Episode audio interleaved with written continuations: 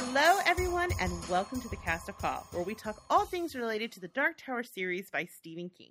I'm your co host, Rachel, and joining me is the other half of my very own personal quartet, the one and only DJ. Wow, I, am I'm personal personal quartet. I feel like I've gone up a level there. So. Yeah, this is some VIP shit that's happening right now, DJ. I thought you knew. the the velvet curtain has come up, and like yes. I've been able to go past the rope. the rope has opened exactly. Oh my goodness! I don't know, but we're recording on Friday, and we typically record on a Wednesday, and I have like big Friday energy. So we'll see how this goes. I also am highly caffeinated, so. Well, I thought you were uh, completely off of off of the coffee bean. I mean, I'm trying to be off of it, and now I can have like a tiny little bit. But I also have had a diet coke and a giant tea, so I'm like, and part of a Red Bull earlier, so I am zooming, living the dream. All right. Yes, is this real life? I feel like David at the dentist. All right, plan for this episode is we're going to kick off the show with an in-depth conversation about Wizard and Glass Part 3 Come Reap Chapter 4 Roland and Cuthbert sections 1 through 12. And then we'll close out the show with our thoughts on episode 4 of The Stand. We have some listener feedback from the Facebook group and we have a really fun post show for people who are sticking like for the patrons who are sticking around for that.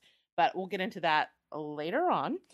Now, before we move forward, though, DJ, can you please remind our listeners of our spoiler policy here on this here podcast? So I'm going to take this dog tail that I have severed from some poor animal. no! I will dip it in red paint and I will draw a line across the wall to indicate when we are falling into the spoiler zone. Don't want to see it? Don't walk past that red line. We'll let you know. oh my god. I know I'm getting ahead of myself, but why did he need the dog tail? I don't know. Uh, I I was gonna ask you that when we get into the synopsis, but it's like, what is is there some sort of thing that I'm not aware of that like maybe harkens back to I don't know painting the fence white with Tom Sawyer or something of that nature that a, uh, a chopped off dog's tail is just things that kids did back then? I, I don't know. I don't. I mean, like I thought at first he was gonna like plant the dog's tail to try to put people off the scent, but they never explicitly say that he does. I guess you can assume that's what he did, but they talk about the dead birds and the bird heads, but they never talk about the dog tail. Oh, actually, they they do. They um, do. Did I miss it, that? Yeah, I think the... he's skimmed past it. There's a point where he actually leaves the dog tail pointing straight up, sticking out of the the like bottom of the thing in the in the bird cage. God, see, I just like that part I hated so much. I think I just left my body. just being mean to the birds and like snide at them while he yeah. they're waiting for the end. Yeah, I don't care for that so much. I know I've said some good things about Jonas, but I may have turned on him this episode or this chapter. Not a fan of anybody who rips heads off birds. Just saying. Just saying. If anybody out there is like, what would Rachel like from me? It's not ripping heads off birds. So mark that off the list. All right, where did we leave off? Where did we leave off? Uh, okay, so there's some turmoil in the gang. Roland is obviously having some issues that uh, he believes that um, he is kind of on on the right path, and we have Alan and Cuthbert who both basically think that Roland's like blind to the obvious and uh, there's just a whole lot of turmoil in the gang. Um, mm-hmm. We also have Susan possibly being discovered. We have Jonas and the gang um, kind of feeling out what Roland's gang is up to and uh, mm-hmm. making plans. And then, of course, uh, we're still waiting on the rider from the advanced party to show up for. Said uh, oil tankers and horses mm-hmm. and all of the other things that have been gathered about in Hambry. Robot fuel, apparently. Yeah, I know, right?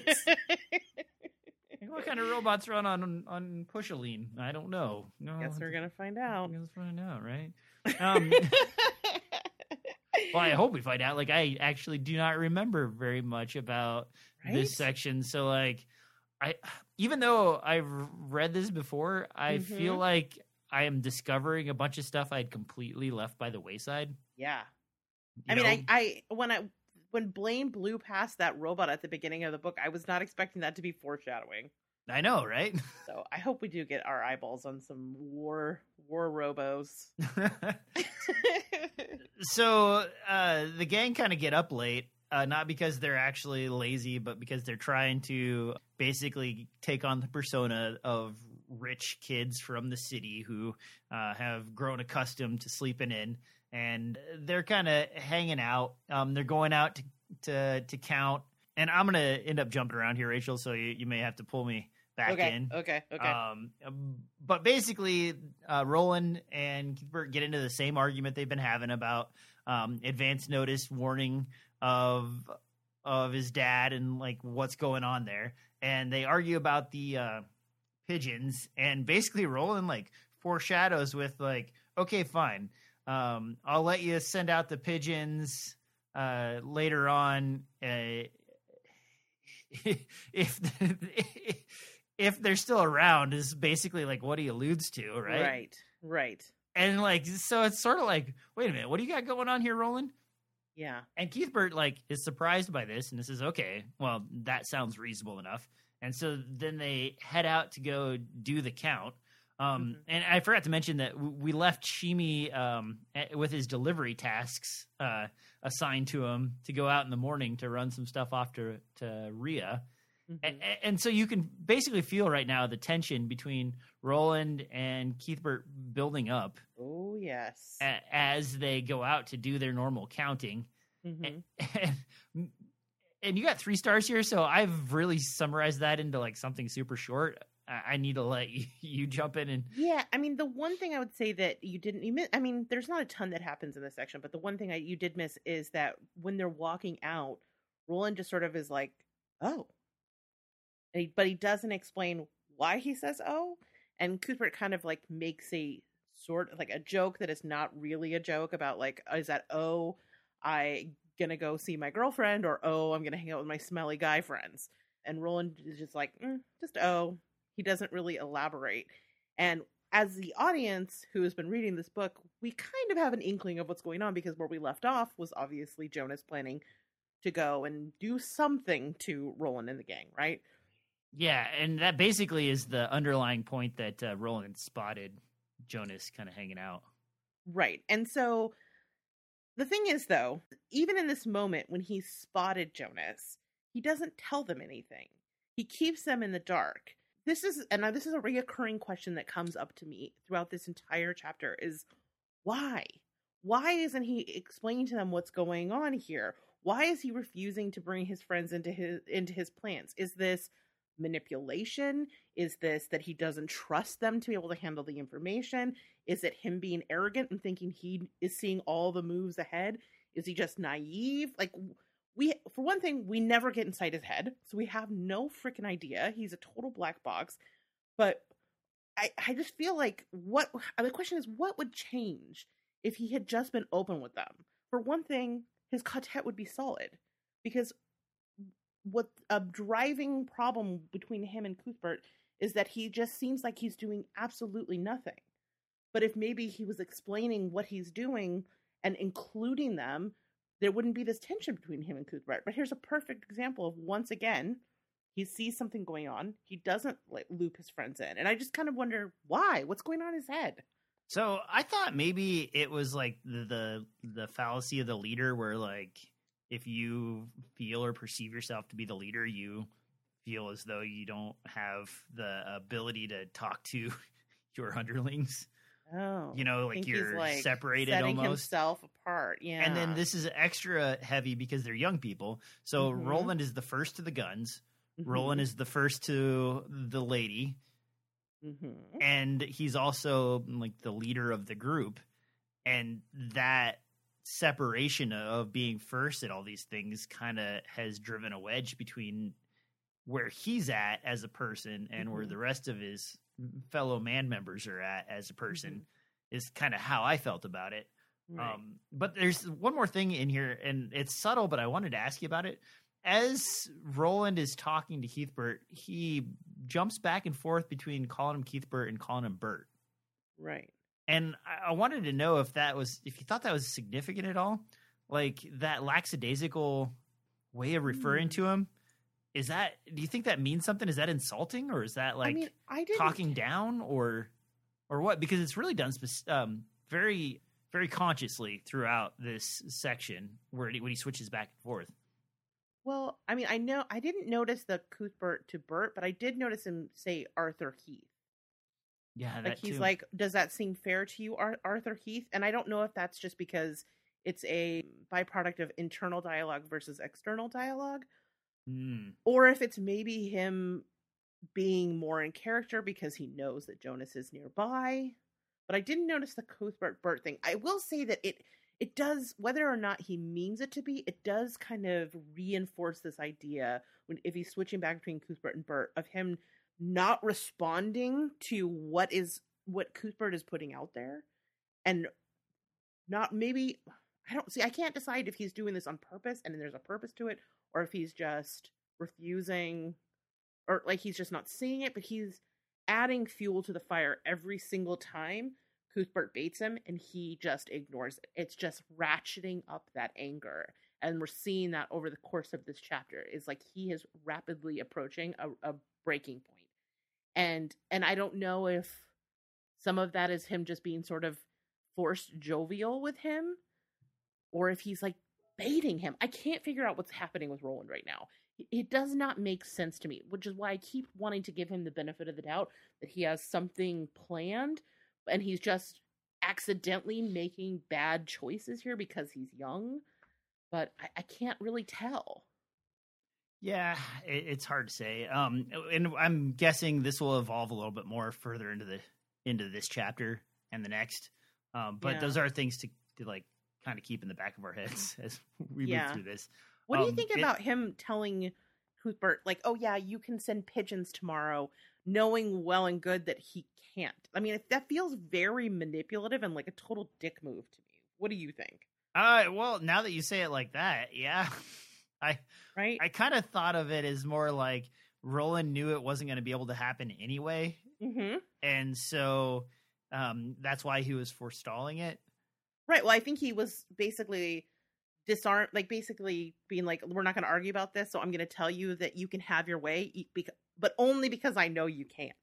Well, okay, so uh, that leads me to another uh, train of thought here, and Mhm. and that is if Roland's playing like three dimensional chess, as we sort of like think maybe he is as we move through this section. We hope Um, maybe he is. maybe he is and so my thought if that's the case is that roland suspected that jonas would come out there at any time in the near term and if Yeah. anything was uh, other than normal it would lead to adding more suspicion to jonas as to Mhm. what they're up to Right. so if he sent the birds off eh, or sent a bird off to send a message and maybe there's only one bird left in the cage like that maybe could have flagged jonas somehow into the Hmm. irregularity I, I I, don't know maybe. maybe that's wrong um it just it, it sort of feels like roland knew this this particular step is coming Yeah, I mean, it makes sense that eventually they would send some sort of spy out their way.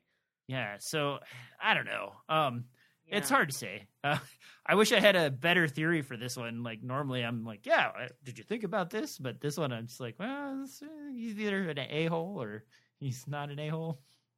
I think it just speaks to the fact that it's so unclear what's happening here.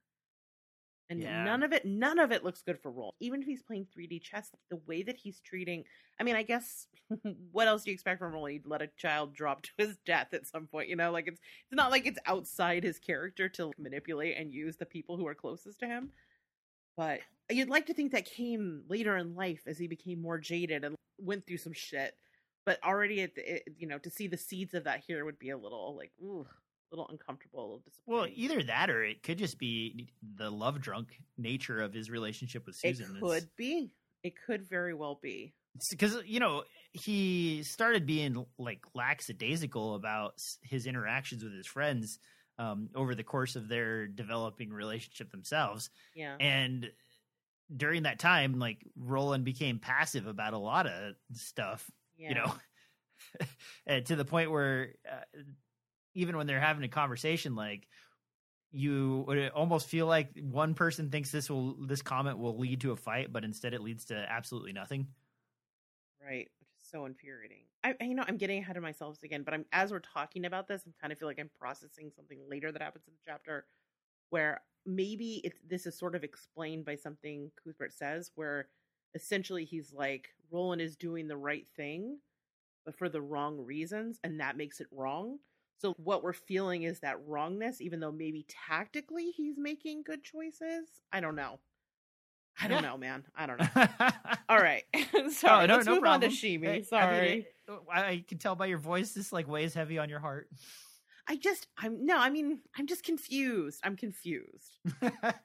I just, and I know that there's in, there's intention behind why Stephen King is giving us this perspective of literally every other character than Roland. We have not had a in Roland's head chapter for a while, and even when they were, they didn't tell us much.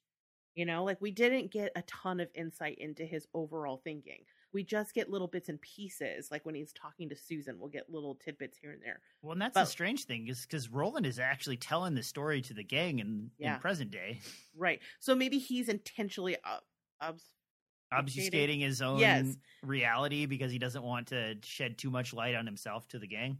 right or like it's some way like he wants to reveal that information later. I don't know. Like I I guess from a, if you think of this from a storytelling perspective, obviously that's very meta because it is a story that's being told to us by Stephen King.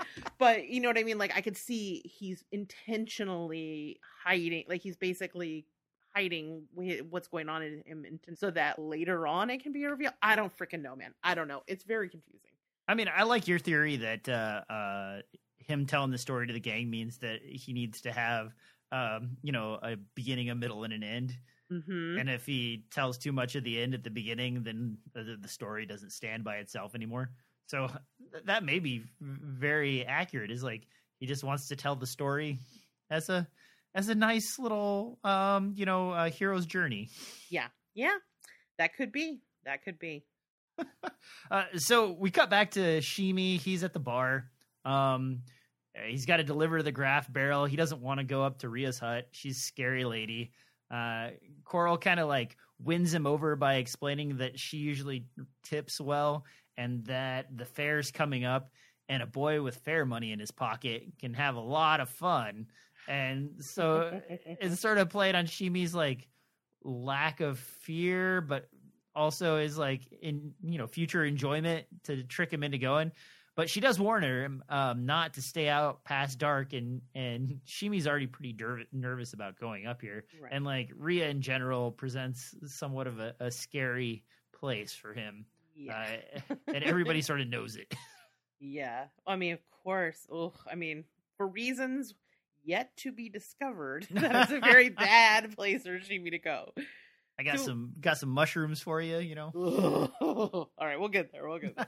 so the one thing I, I now this is not anything major, but we in the past have talked a lot about the names of the the horses and different things, and we get the name of his mule, which is uh Caprichoso. So I wanted to see what that meant because, like, we we talked about pylon, and we talked about you know uh glue horse or whatever. So I looked this up, and it's actually a Spanish word meaning capricious or impulsive. And so I was thinking if this has actual theme, thematic, thematic. There we go. Thema, too much caffeine, man. Too much. Uh, if it actually has thematic uh, import, I was thinking maybe it it's sort of a foreshadow to the fact that later Sheemie is going to give Cuthbert the letter, sort of Oh, yeah, impulsively gives the letter. I don't know. I actually went a completely different direction. oh, Um, this sort of sounded astrological. Oh, like and so I- Capricorn kind of yeah, thing? exactly. I was kind of leaning towards that, so I was like, oh, maybe it's just that you know he's taken this astrological horse up to see a witch. You know, Mm, that could be, and we know that like astronomy plays a pretty big role in this because we're like always talking about moons and whatnot. yeah, that's where I was at, but I Mhm. didn't go look up the word, so Yeah. you were probably more close to being accurate than me. I mean, it could mean absolutely nothing. It's just I felt like there has been a lot of um, hints or Easter eggs, or at least um, intentional use of names in this. So I wanted to see what this one meant, and then I was like, oh, okay then. Uh, so we we cut back to Jonas. Um, turns out like Roland did kind of spot him. He was hiding out in the grass. Uh, he rolls in and like finds their laundry hanging up nice and neat, and he pulls it down and pees on it. What is with these big coffin hunters and peeing on everything? I know. I don't. It's, well, so my theory there is that like it's sort of analogous to like marking your territory. Yeah, yeah, that's that's true. That's a good point. And so, even though we don't think of that as a normal people thing, Right. like these guys, um, in some ways, Stephen King portrays them as like cornered animals a little bit. hmm And so the I mean, they definitely think they are like the big swinging dick apex predator in the yeah, area. exactly. So like Mhm. being being able to mark your territory by peeing on these guys' clothing is like it sort of makes sense.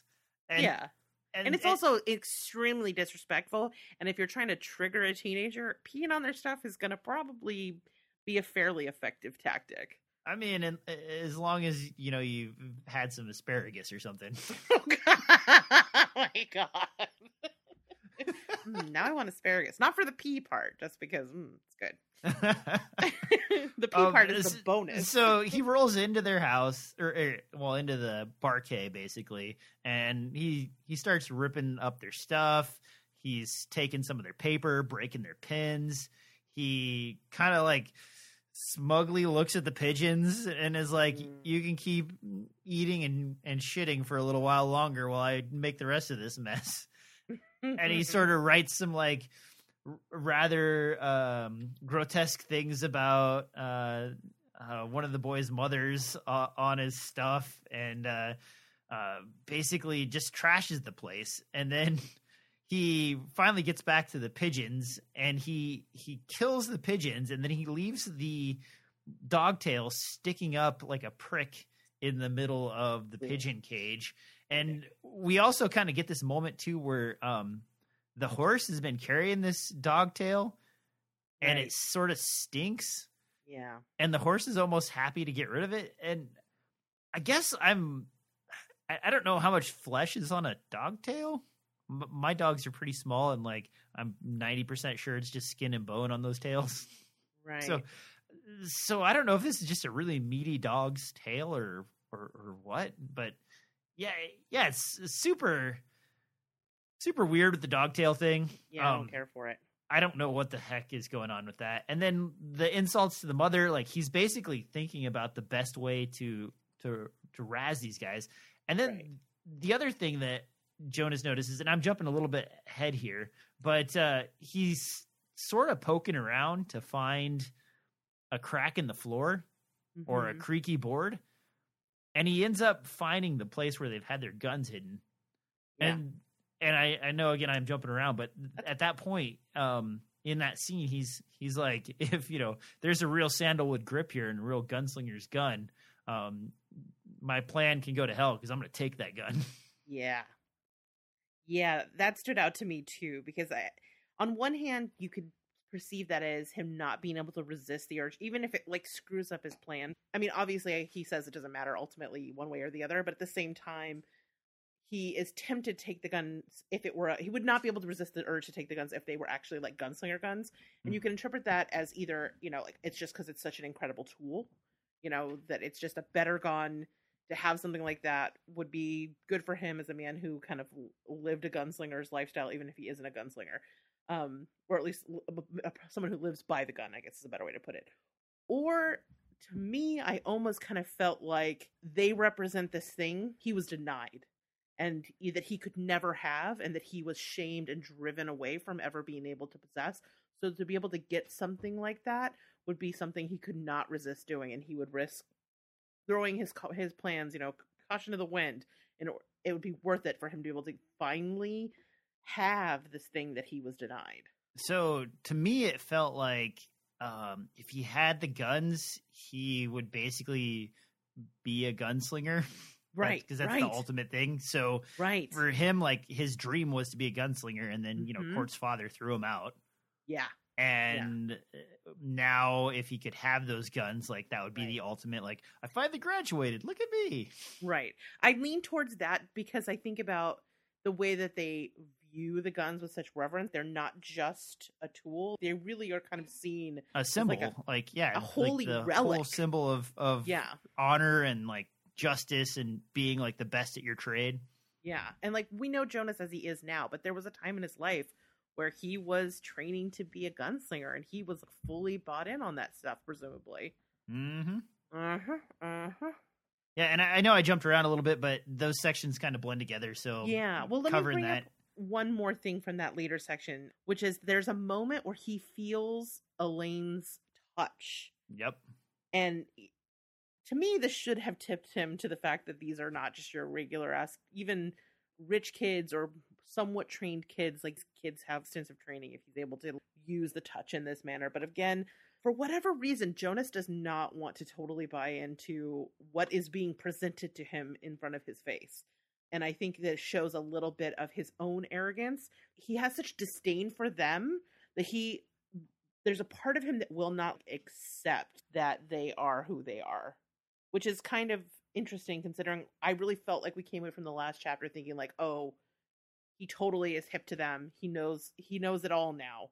But he there's he his own personal blind spots are preventing him from finally fully recognizing who he's up against. Well, not just that, but the Jonas thinks of the touch as something that is for madmen and Yeah. artists. Yeah, yeah. And so does that mean that normally gunslingers don't necessarily have much of the touch or does that mean that a gunslinger has reached the the finest pinnacles of their artistry? I mean, I think it's people who are tapped into the touch are either kind of like mad or weird or they're gunslingers. And he can see that these kids are neither of column B or C, and he doesn't want to accept that they're column A. Ah, okay. The other thing is, is it reminded me a little bit of obviously when Rhea was watching them, watching uh, Susan and Roland, and they each felt that feeling of someone watching them. So I don't know what that says or what that means, but I think it's interesting that that parallel exists, and I and I wonder if that tells us anything more about the way the ball works. Uh, yeah, it could be. Maybe the the ball is like uh, a method for um, casting your your vision out into uh, what do they call that? Astral projection. Yes. Yeah. So, so you think there's some sort, some degree of astral projection that's happening? well, so that that actually might be the case for the ball at least because if, if you think about it, like to be able to sense the presence of Rhea at those points, and Yeah. then also sort of um well and it's jumping around a little bit but Rhea we already know the the ball's kind of like doing bad things to her health. So if you're projecting your soul or your astral projection out of your body you're basically like abandoning your body for chunks of time Yeah. and floating around. And we've all read books with astral projection. Usually it ends up with someone like either dying while they're doing it or uh you know in poor health because they're they're so obsessed with doing it that they they don't eat into their body when it's ab- when it's uh, unoccupado. yep yep and or they have like somebody watching their body for them you know Yeah, yeah. Oh, one other small detail in this section before we move on uh, that I thought you would think was interesting. So the book that um, Jonas rips up is something called Mercer's Homilies and Meditations. Okay i caught that but i didn't know what the significance was Well, I looked it up, and it's not a real book, okay but some people believe what that is, and I and I kind of buy into this is that it's actually just a little bit of an Easter egg, and it refers to Mercerism from Blade Runner. oh really Mm-hmm. is Mer- uh, okay so you're gonna have to refresh me um it's been a little while since i've immersed myself in blade runner Okay. Is mercer the robot folks Mercer is the he is I don't remember if he is a robot folk, but he is kind of like the leader of this religion where the androids were able to like phase and feel empathy with his story of like walking up this hill and someone throwing a rock at him. I don't know. I, I read a little bit about it today trying to understand it and I didn't totally understand it, but I know as a Philip K. Dick fan you would be he's one of those authors where and this is complete aside but like some of his stuff you're just like this is great like uh VALIS is excellent but like Uh-huh. the follow-up to it is garbage Oh no. Yeah. i don't know anyway Yeah. I, I i back to less belly aching about authors and more about uh um the book so Yes. uh we jump back to rolling in the gang they're out there counting Mhm. and uh, Alain and his touch, he sort of has like a panic attack. He Yes. feels uh, Jonas rampaging through their stuff, and and Roland basically says, you know, do you trust me? Uh, then we're gonna sit here and count, and and he says, you know, if it's any consolation, maybe we'll go back a little early. And when he says that, it sort of struck me for a moment, like we've kind of played down Roland's ability to sense. uh-huh.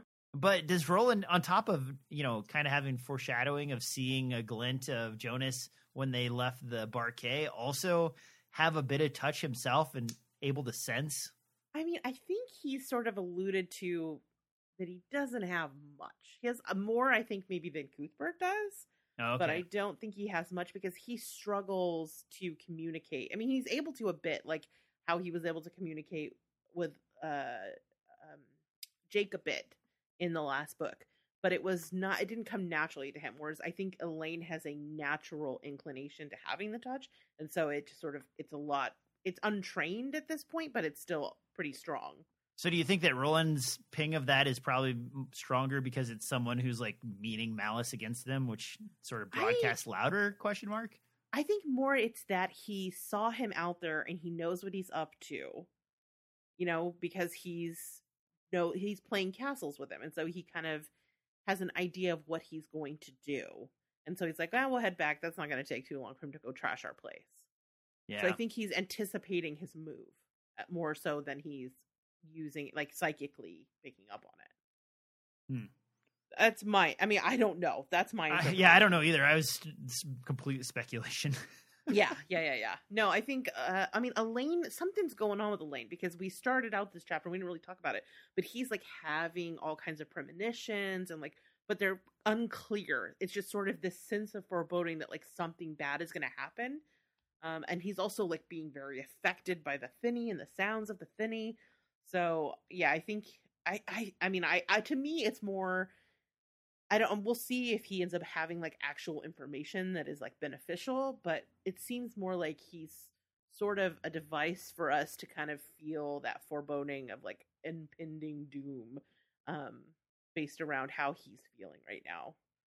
I will say Yeah. Roland is very frustrating in this section. Very but frustrating. this is where Roland actually finally starts to show a bit of his cards. You think? Okay. Well, because he basically like Alain basically like looks at Roland. and Roland's like, "I knew," Right. Oh You yeah, know. that's true. Yeah. and so to play that far in means that Roland knew this was going to happen, knew that he was there, let him do this because he had a strategy for dealing with this particular thing and knew that his opponent would Mhm. try something like this in order to fluster them. yeah. and and Roland's playing it smooth, which means that like he is sort of ahead in the game, I guess. Which Yeah. harkens back to that thing that you were saying earlier Yeah. about doing the right thing for the wrong reasons. Right. I mean, like, why not loop his friends in? That's what I keep coming back to. It's like maybe it'll all make sense ultimately, but to me, it feels like he's making a ta- he's making correct tactical choices in terms of how he's dealing outside of his quartet, but internally, I feel like he is blowing it. He's allowing the the destruction from within by just like completely closing everybody closest to him out. And I don't know ultimately what the plan is because we have very, very little insight into his head. And when I was saying that I find Roland extremely frustrating in this section, is aside from that frustration that I'm feeling around that particular topic, Mhm. there's this thing where he says, um, this is a quote from the book, that there were times such as now that he found Alain's ability to use the touch anno- more annoying than helpful. And I kind of feel like he's overlooking a very useful tool and an important tool. He should be, I feel like, encour- don't you think he would be encouraging Alain and using every, pressing every advantage that he has instead of just being like, ugh, now he knows what I'm thinking. This is so annoying. I'm just, uh, Roland! well, okay, so the issue with that is, and if you think about this from like a logical perspective, if Alain can't provide any more than like a, a panicked feeling, then is the value of the touch really there in the fact that he can plan on it or plan around it or use Mhm. that inf- like it doesn't provide tangible information just a feeling about something A- and so in this case like roland already knew without having to have the touch that jonas is at their camp Yeah. um and, and so Alain being freaked out about the camp but not being able to even tell you why sort of indicates that the information is is not clear enough to be uh, of value, right? Or I mean, in this case, Roland knows, right? But what if maybe he can't tell you exactly what's happening, but he could still be like an alert to the fact that there is danger? That might be a helpful thing. But Oh, the yeah, problem isn't it isn't that he knows that there's a problem and he doesn't know in detail. It's that he knows there's a problem and Roland doesn't want him to know there's a problem. Like Oh, that's why he's annoyed. He's like, "Ugh, now I have to deal with Alain. Now I have to clue him into the fact that I know what's going on." And he when he wanted to keep him out of the circle of trust, which is apparently just Roland. well, okay, then if that's the case, um, Roland like he he doesn't want him to get uh, upset and riled and like off their kilter or uh, run around their castle, so to speak. Um, then why would he want to keep him in the dark about this thing that's happening? Because that'll make him more upset when they get there, right? Exactly. That's the thing. That's why I'm like, what are you doing, Roland? Why not be like, here's where I'm at strategy wise, so that everybody's on the same page. I mean, unless there is some degree of I need them to be in the dark so that they act Showboat correctly. surprised. Yeah, I don't. I but I feel like you could just have the conversation. Do you not trust you? He insists on having trust from Alain and is like, do you, do you think I lost my wits when I lost my heart like Cuthbert? And and kind of asks him, do you trust me? But the implication is you need to trust me. But he doesn't extend that same trust either to Cuthbert, who maybe would fly off the handle, but he also isn't extending it to Alain, who is someone who we know is very calm, who is all in on Roland and trusting Roland as much as he possibly can. He could handle that information. So I don't really understand why he's choosing to keep them in the dark. Yeah, it's a weird one. Um, Yeah. and I don't know. Uh, I don't remember getting a resolution on this. No, I, honest I with mean you. not yet. I'm we're only ha- we only covered half the chapter, so maybe we're gonna know things by the end of the next episode. It was hard to stop this time.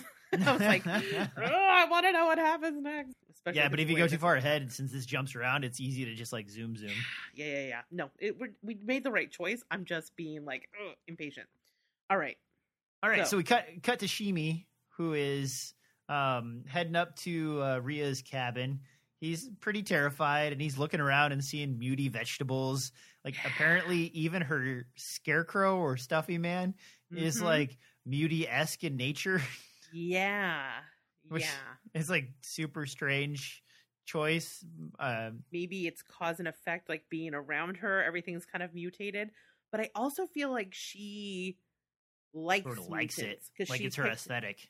yeah she picked a mutant cat she picked a mutant sex toy slash snake she, and now all of her ve- but then also all of her vegetables are mutants and and the stuffy man that she would have had to have made herself is a mutant and and i was just kind of like what what is up with that? Aside from just aesthetically being creepy and kind of telling you a little bit about how unnatural and creepy she is because a lot of this there's so much motif around like natural and unnatural in this book and so it definitely aligns her with the unnatural side if she wasn't already obviously on that side.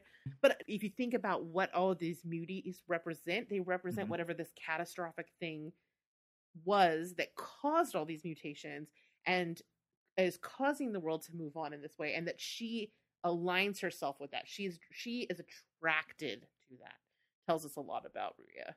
Well, so Rhea's reaction to the thinny it spells out, Yeah. I think, the same Yeah. reaction to all the weird stuff.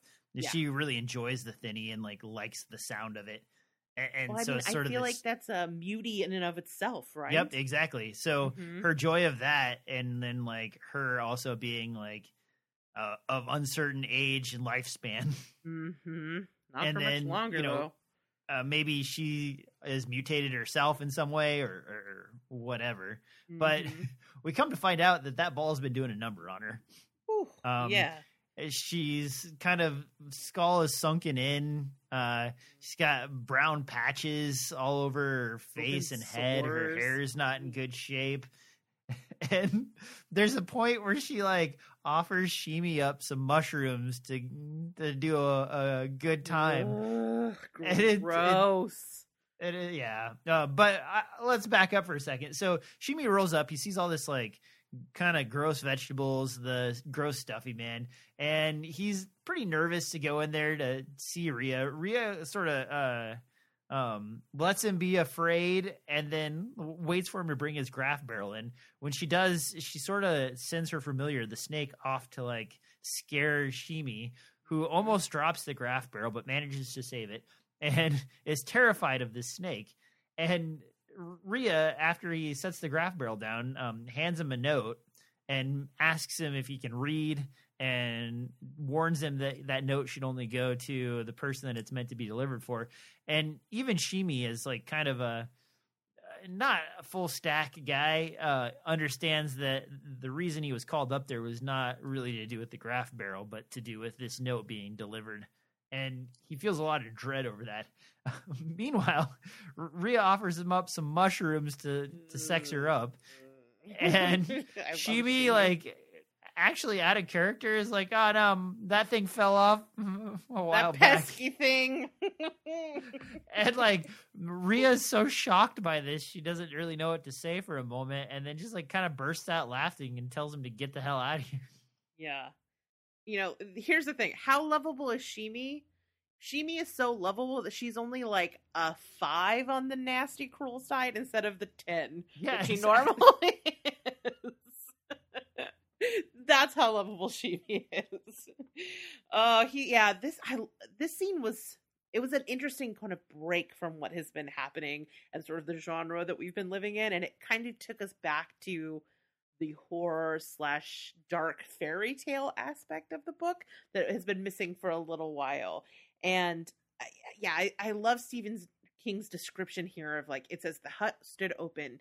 To Sheemie, it looked like a gaping mouth, a sickest dank uh, smell drifted out, and you're just like, ooh.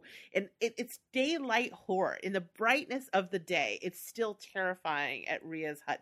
The way she's inside, kind of calling to him, it makes you think of of you know uh, Hansel Hansel and Gretel or uh, Shelob from uh, Lord of the Rings, like this. you know what I mean? Like this lying in wait character. And then when she comes out, and we knew that things were not looking good for Rhea. We've been hearing about how this ball is draining her, but I think this is our first like real description of what it looks like. And dude, it is rough. Things are not going well for Rhea right now, and she seems totally aware of it and totally unconcerned, which I think is interesting. The well, other thing we find out here, sorry, go ahead. No, no, no, no. You go ahead. This is just a little detail, but she refers to him as Sheemie, son, son of Stanley, and and that is Stanley Ruiz, the bartender who thought it's possible that that's his son, and so we kind of get a little confirmation of parentage here. It's just a little detail, but I thought it was interesting that that we find that find that of all things we find that out from from Rhea. I completely missed that, so that's that's actually good info. So, I mean, why do we need that reveal? I don't know, but yeah, I mean. They, Stephen King knows where our hearts are at. We all just really care about Sheemie and want to know about Sheemie. Bless his little heart. Oh, little like uh, uh, book just on Sheemie, like the comic strip of Sheemie. I'll take it. I would happily take it. Him and his little pink hat gardening would be great. Um, the other thing is she does is she threatens him, you know, and she's like, I have, I can see far. If you show anybody this letter or give this letter to anybody who can read, I'll know an Ermot's going to be under your pillow. And I, I wanted to know what you think. Is that a empty threat because we know what the ball typically shows her, or is that foreshadowing because we know Sheemie does ultimately give that letter to someone? Like, how worried about Sheemie should we be at this point? Um. Well, so when Rhea was talking about formulating her plan in the previous chapter, uh-huh. she basically didn't care if it got there or not because she said she's going to set the cat amongst the pigeons. Yeah. And so just by putting this note out into the world, yeah, whoever gets it, it's going to cause. That's a good point. Cause problems, right? Hmm. Now, uh, Roland and the gang get it. I don't know what they're gonna do with it, but like maybe that causes them to go wacky and do something that they they wouldn't do normally out of character or something like that. So right.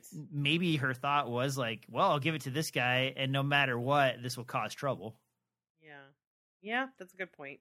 I, I don't know. Uh, or maybe there weren't hollow threats at all, and like she really did only intend that for, uh, you know, for the- Cordelia. Yep, exactly. And so like Mm. Then she just wanted to cause maximum hurt, and also like figured this boy is safe to, deliver a simple message like this. Man, she's a horny old toad, though. Do not care for Rhea. not a fan. I mean, at least she's like s- sticking in the in the human genus this time, as opposed. to... Uh, yeah, you're right. Yeah, yeah. But she is definitely punching above her weight class. Shimi is way too good for her. All right. so we cut back to the guys. Um, Roland says, "All right, let's head home early." Uh, they head home, and the first thing they find is their pissed on clothes and uh, the uh, damage to their notebooks and their broken pens and like the insults against their mother written in the book. And it sort of ends up rolling into an explosion where they re or well Cuthbert realizes that Roland knew or had an idea what was going on, and Alain also knew, Mhm. and that uh, Roland stopped Alain from like acting on his premonition of what was going on, and this sort of turns into an explosion where, you know, Cuthbert keeps uh, uh, poking at Roland, but Roland doesn't take the bait to fight Mhm. him, and Alain has to sort of step in and try and calm him down, and he he basically uh, uh, tells him to like you know go write it off, and and Cuthbert has this like sort of prominent statement where he's like, you know, uh, you may be doing this the right way, but for the wrong reasons. And then um, what's the, the other one is something about uh, um, she's going to be the end of us. Shoot, Um, I okay, I think I actually have it. Um, we're getting a yeah. So he we're getting a little ahead, but it's all it all runs together, so it's fine. He says, um, "You don't see, and I don't have the words to explain. If I say that Susan has poisoned the well of our quartet, you would call me jealous. Yet I think she has, all unknowing and unmeaning. She's poisoned his mind, and the door to hell has opened. Roland feels the heat of that open door, and he thinks it's only his feeling for her. But we must do better, Al. We must think better for him as well as ourselves and our fathers.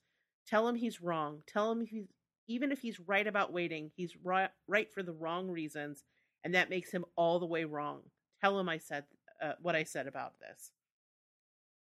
Yeah, and and so that statement's like underlined three Mhm. times. Like, there's moments where like even from Cuthbert's perspective, he's like, you know, this could come to blows, and like I will, I will likely lose, and one of us will Yeah. probably die.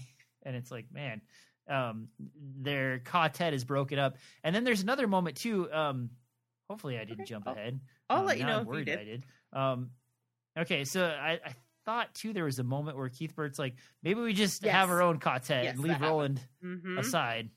Okay, and so uh, that moment there is like a spot where um, Alain actually has to stop and be like, "Listen, man." Um, you're the only one that's going to break up the, the Yeah. Beatles here. Quit, quit calling out You know. Yoko. It's you. We got our own problems. Yeah. Yeah, exactly. And and like El- Alain's trying to defend Roland, but that further feeds into the Yeah. anger that Cuthbert has to the point where like they almost come to fisticuffs Yeah. for a moment.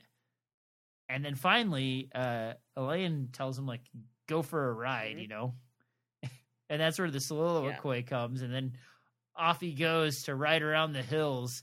And, and then there's a moment where Stephen King takes a second to say like riding around aimlessly uh, while your mind is aimless gives you a chance to come up with ideas but Cuthbert came up with none and it's like, what like why why even say Yeah. that Oh, Cuthbert.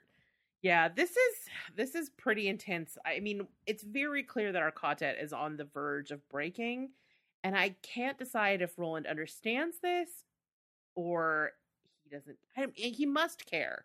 I, I, eh, eh, I don't know if he understands how close they're getting to the verge of this because it seems like if he did, it, he's either totally checked out or he just is so arrogant he thinks that you know no matter what he does, Cuthbert's going to go along with it because what choice does he have? And in reality, the only thing that's holding them together at this point is poor Alain, who's stuck in the middle, like basically begging them not to go their separate ways. But I do think it's interesting that when we get back to that place, immediately we're back in Cuthbert's point of view. Again, we do not get any insight into what's going on with Roland. And of course, Cuthbert is furious. He's furious that Jonas did this. He's furious that they destroyed their things. But more than anything, he's furious because he feels betrayed by his two friends. You know, they both knew this was yeah. happening. They didn't tell him. They didn't do anything. I mean, how could he not be mad? These are totally reasonable responses. The other thing that happens here, it's just a little comment, but he when Cuthbert is like yelling at them, he refers to Jonas as mm-hmm. an old corbie. Looked it up because I had not heard that word before or I wasn't familiar with it. And what corbie means is actually rook. Which oh, I'm, so it's like a chess reference? And also the rook skull. So I, it made me think: oh. Is this again foreshadowing based on your theory last time of why Jonas held on to the rook skull? Skull, like that's the piece that he's he has. Like that's his. Ooh, that's a tasty little morsel you you picked up there. yeah, so I, I I just thought it was interesting that he would call him that. Um, when we know that he they have that and he has that in his possession, like that is his ace card, right? That he's got up his sleeve or his chest, like you said, his castle's piece is essentially that crow skull or that rook skull, and mm, I don't know, just just a little small detail. Huh, that's interesting. And then the, the other thing I wanted to, to point out while we're still hovering around this section is that mm-hmm. um, Cuthbert tries to make, or I mean, uh, Alain tries to make Cuthbert promise that he won't yeah. uh, go after Jonas. But Cuthbert says, like, I, I promise nothing. Yes. And, like, Alain even says, you know, he insulted my mom. That's enough for me to go after him, too, if I didn't trust Roland. Right and that like making that statement basically sort of is another jab to drive Bert off into the craziness land. Yeah. The two things I got from that were first of all, Jonas knows exactly how to drive a teenage boy crazy. right? Like think about that. Insult some insult a teenage boy's mom and you know, like there's a whole cottage industry of yo mama jokes for this reason. Because that is you know, a sore spot, right? And like, if you really want to rile up some teenagers, go after the mom. But the other thing I think is interesting here is he makes him promise, like, you won't go see Jonas. And he says, I don't promise. And we know that had he not run into Sheemie, he would have run into Jonas. After the Sheemie chapter, we cut to Jonas, and where is he? He's at the Traveler's Inn. So yeah. there is some degree, I think, of Ka or fate or whatever intervening in this situation because he was about to pop his head up around that hillock. Because there's no way, no way that Cuthbert would have seen him and been like playing it cool. He's too hot. Because oh, that's the other thing I want to say before we move on is that what I the other thing I think we take away from this section is that there's a moment where Cuthbert is thinking to himself like, I'm gonna have Alain tell Roland where, how I'm feeling. And then he gets really upset at the idea that he has to tell Alain to tell his best friend something. And I think it really underscores that so much of what Cuthbert is experiencing, so much of this anger that's, you know, coming out with these like little nasty, snipey remarks and him really, really turning on Roland, it's mm-hmm. not just anger. A lot of it is pain. Like he's he's really hurt by the way that Roland is treating him, and he's really hurt by the way that he feels betrayed by Roland and Alain. And and I just think it it speaks to sort of the nuance and like the layers of what's happening with the the interpersonal relationships in this section that I that are a lot deeper and I think a lot more authentic. Well, do you think that um part of it is that Alain has a little bit of insider knowledge that Cuthbert wasn't allowed to have. Yeah, that Cuthbert himself considers considers their relationship between him and Roland to be a stronger one than Alain and Roland. There's probably some of that for sure. So it's like the switchover mm-hmm. when you're in a three friend group and like yes, your best friend becomes someone else's best friend and you're like no that's mine uh-huh three is always hard, especially at this age. Like as an adult, I feel like you can have a group of three and it's it works pretty fine. But like when you're a teenager, three is hard. And I think that that's what I'm saying. This feels very authentic to me, like these interpersonal dynamics. Um, and Cooper in particular feels like a very realized character in this section. yeah. so he goes riding off um uh, off and beyond and meanwhile Sheemie is taking the long way back to the delgado farm Mhm. Uh, he, he could have got there faster but he's two hours behind his delivery time He's moving he at just- a turtle's pace. yeah he at a- oh yeah that's true he did say turtle's pace. and fate intervenes between it. I'm just saying. I'm just saying. yeah fair enough um uh, no, uh turtle of enormous girth you know all that business Yes. um so basically uh Cuthbert ends up running into Sheemie Mhm. um Sheemie he's he almost like at the moment he sees him was like oh Sheemie will make me feel better yeah. and then Sheemie like looks up and actually adds like sort of washes away Cuthbert's anger about the previous situation but now Yeah. provides him with like a sense of of overwhelming concern yeah, and for purpose. this otherwise Mhm. happy-go-lucky kid that he likes to talk to and chat with and like Mhm. joke with yeah. and and so we find out that Sheemie's carrying a note. Sheemie basically um he forgets it all in this like moment where he sees his savior and friend and gives the note over to Keith Cuthbert. Mhm. Cuthbert immediately reads it and is like Whoa. Wow, shit. yeah, I love this these moments between him and Sheemie because you do genuinely see the affection that Cuthbert has for Sheemie, which endears him even more to me. You know that Cuthbert does actually have like a very kind spirit, and so when he sees this kid, he's just like, ah, let me see this kid. And then when he sees he's hurting, he's just like, okay, what's going on? And I just, I don't know, I I I like these moments between him and and Sheemie, and it also it kind of tells you that yes, helping Sheemie put them in the big coffin hunters crosshairs, and that's tactically not been super great for Roland and the gang. But maybe the other flip side of this is that he was able to see this letter, and it ultimately is going to be a net positive. yeah, hopefully. Like maybe it's gonna save him. I don't know. I can't remember, and I'm I'm like scared to remember how this all goes down. But I think that they they took a piece, potentially took a piece off the board by having that would not necessarily have been possible if Sheemie didn't have this bond with Cuthbert. Well, I think I think part of the We'll see. bond with uh, Cuthbert and Shimi is that one's a joker and the other one likes to laugh at everything, Uh-huh. and those are always Yeah. the two folks that go best together. Yeah, yeah. But I also feel like what we know about Cuthbert is he kind of is a kind soul, all the way back to the hack stuff, where he really struggled with what happened with Hax. And then he's the one that put his neck out and saved Sheemie. A lot of what we're getting from Cuthbert is like him being a smartass and then him being angry. But this is kind of a reminder that he also is kind of a kind hearted soul. Yeah. Uh, so then, uh, basically, like we got that reveal that Yeah. now Cuthbert has the note, Yes. and we cut back to Jonas, yes. who is headed back to the Traveler's Rest, and he sees his fellow cohort there, all shaken up. Apparently, the guy from Seafront that showed up is like shape changer? Question mark. Mhm. Like, I want to know if you have any theories on who this is. I have a theory, but we'll get there. well, okay. So at first, I thought like because it sort of felt like it was just the Man in Black, literally. That's kind of What But I then- think too. But then they make this point to say like, no, he's he's a lot bigger than this. This guy changed his face all the time, but like, No, I think he's saying he's not bigger because Farson was big. oh, Yeah. Farson's like six feet tall or taller. okay. And this So guy's maybe this smaller is build. the Man in Black. I think it is. okay. I thought I that's Big- how I interpret it when they talk about how he laughs like a dead person and stuff. I was like, he laughs like a dead person. Yeah. He takes on the face for a moment of the guy that he killed in the Mhm. the other town, yeah. the old man. Uh-huh. Um, yeah, and so it's just like a really weird. Like we haven't had a ton of real magic magic stuff happening other than the crystal ball thing, Right.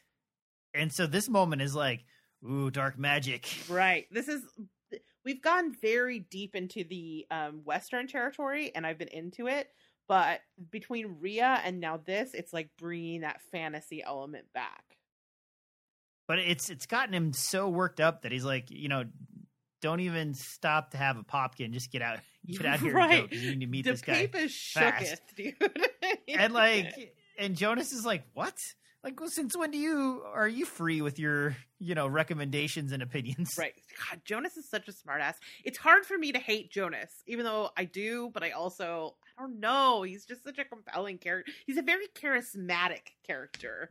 And like his smartass quips is a big part of what like makes me like him. Well, I mean, so he's sort of an analog to Cuthbert in a way, and Yeah. that's what part makes it sort of fun that that, that he's the most worked up over it is because you have like what could be a failed old Cuthbert as Jonas Hmm. and battling against a young like spunky charismatic version of him before he was broken by uh Cort's father. Yeah. Yeah, I, I guess I'd always thought of him more as the Roland character, but with a sense of humor. But you're right. There are like, who knows? I, I, I would be curious to know what Jonas was like before all that shit went down in in Gilead. Like, who was Jonas before he got sent west? Well, and do we? I guess I don't know. Do we ever find out I like think he might. There might be stuff in the comics. that explains? The, Yeah, I need to get my hands on those comics and read them. I'm Hmm. gonna wait till after the book because I don't want to, you know, like it, I want to, I want to be stay unsullied in the book and not know all the spoilers. So I'm gonna wait till after, but I'm gonna totally pick up a copy of this because I kind of feel like, and maybe we'll touch on it in like the Patreon section at some point. But Okay. Okay. Yeah. Yeah. But yeah, so then that's our cliffhanger. Is basically like yeah, uh, now he's headed off to see the face changing man. Yeah. The other thing we find out a couple a couple of other little teeny things, which is a that something about what Farson looks like. You know that he's like six feet tall or or tall, six feet tall or taller. hmm And I so I immediately googled what JFK JFK's height because I'm like such a truther on that conspiracy, and he is he was six feet tall. So we're still we're still it still works. It still works. The other thing we find out is that Farson's sigil is an eye. yeah, a creepy eye.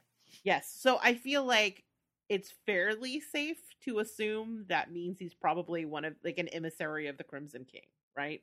And I don't know if we knew that before or if we just assumed it, but this kind of confirms it, right? Hmm, yeah, yeah, I'll, I'll agree with that. Yeah.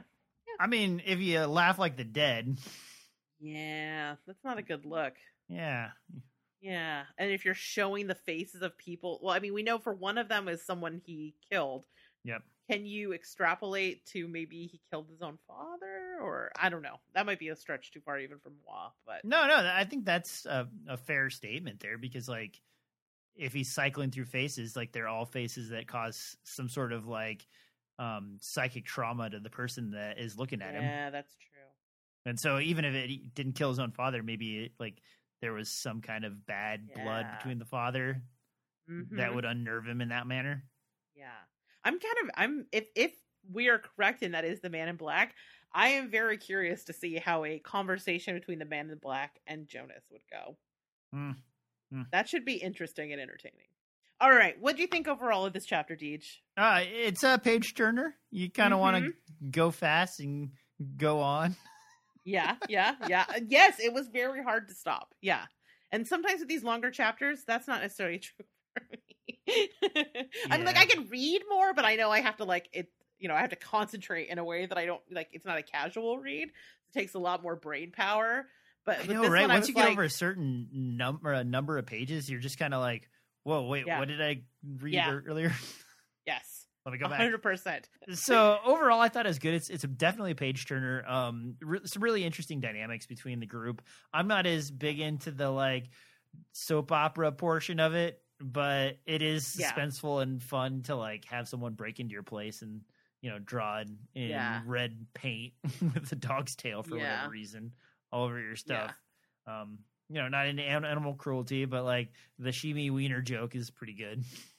I had to stop for a second and like laugh to myself for a while. Yeah. Yeah. I, I mean, I think we've been doing a lot of like building, building, building, and it was finally nice to see something happen. You know what I mean? Like, I feel Yeah, like, definitely. okay, we've crested, we're going into shit is happening now. So, yeah, I agree with you. This is definitely a page turning um, chapter that I enjoyed quite a bit. Quite a bit. And I'm eager to get to the second half of it because I feel like things are about to get spicy. So that's exciting. All right. Speaking of the other half, for those of you who are reading along at home, our plan for the next episode is to cover Wizard and Glass Part 3, Come Reap, Chapter 4, Roland and Cuthbert, sections 13 through 19. So we're going to finish this chapter on the next one. It's about the same amount of ch- pages and time and all that jazz. Okay? Okay. Cool. All right. So, connections to Stephen King universe. Uh, none that I spied this time. But as always, if I missed something, please drop us a line and let us know. You can do that by emailing us, or you can join our Facebook group where we all like to hang out and uh, talk Stephen King conspiracy theories. At least I do. Speaking of listener mail, we did get a couple of letters this time. All right, so this first email comes from Raven, and Raven says during episode 51, you seemed you wish there were more comics to help flesh out the Dark Tower universe. Well, luckily there is. While not done by King himself, he did give carte blanche to his one of his assistants, Robin Furth, who plotted out the many issues of the backstory of Roland and his friends. It was scripted by Peter Allen David. I didn't get through them all myself, but many of the questions that you guys have were answered. What's Rhea's backstory? What's the inside what's inside the rainbow orbs? Were there ever female gunslingers? That sounds like a yes. That's promising. All of these and more. I highly recommend them or even just wiki them, Raven says. So that's cool. yeah. I'm definitely going to, like I said, I'm going to wait till we're done with this book, but I'm definitely going to go back and read the comics because I have answers. I have Q's and I need A's. I love comics, but like it's one of those things where I don't want any more physical media in my life, right. and I don't have an iPad or you know Right. anything that I would want to read those on. Right. And so I I've kind of what about your away from. phone? Could you read them on your phone? Yeah, that's kind of lame. Like Eh, I almost considered buying one of those uh color e-readers, uh-huh. the big ones to to Mhm. do comics, but then it's like am I going to read that many comics? I don't know. I feel like you can get them like digital versions from your library though, which is what I'm going to try to do and just like read them on. I mean, I do have an iPad somewhere that is essentially just a very expensive dust collector at this point, but there's like software where you can read them on your browser, so I might just like sit on, on my laptop and read them. On one hand, I just really want to know these answers, but you know, so there's like an entertainment factor, but also I feel like as a research factor, I need to read them. Mm, yeah. Uh, I think Yeah. that it would be good good material. Definitely. Yeah, uh, especially now that Raven has like put me on notice. Like, yes, these answers exist, girl. Read the damn comics. So I'm gonna do that. All right.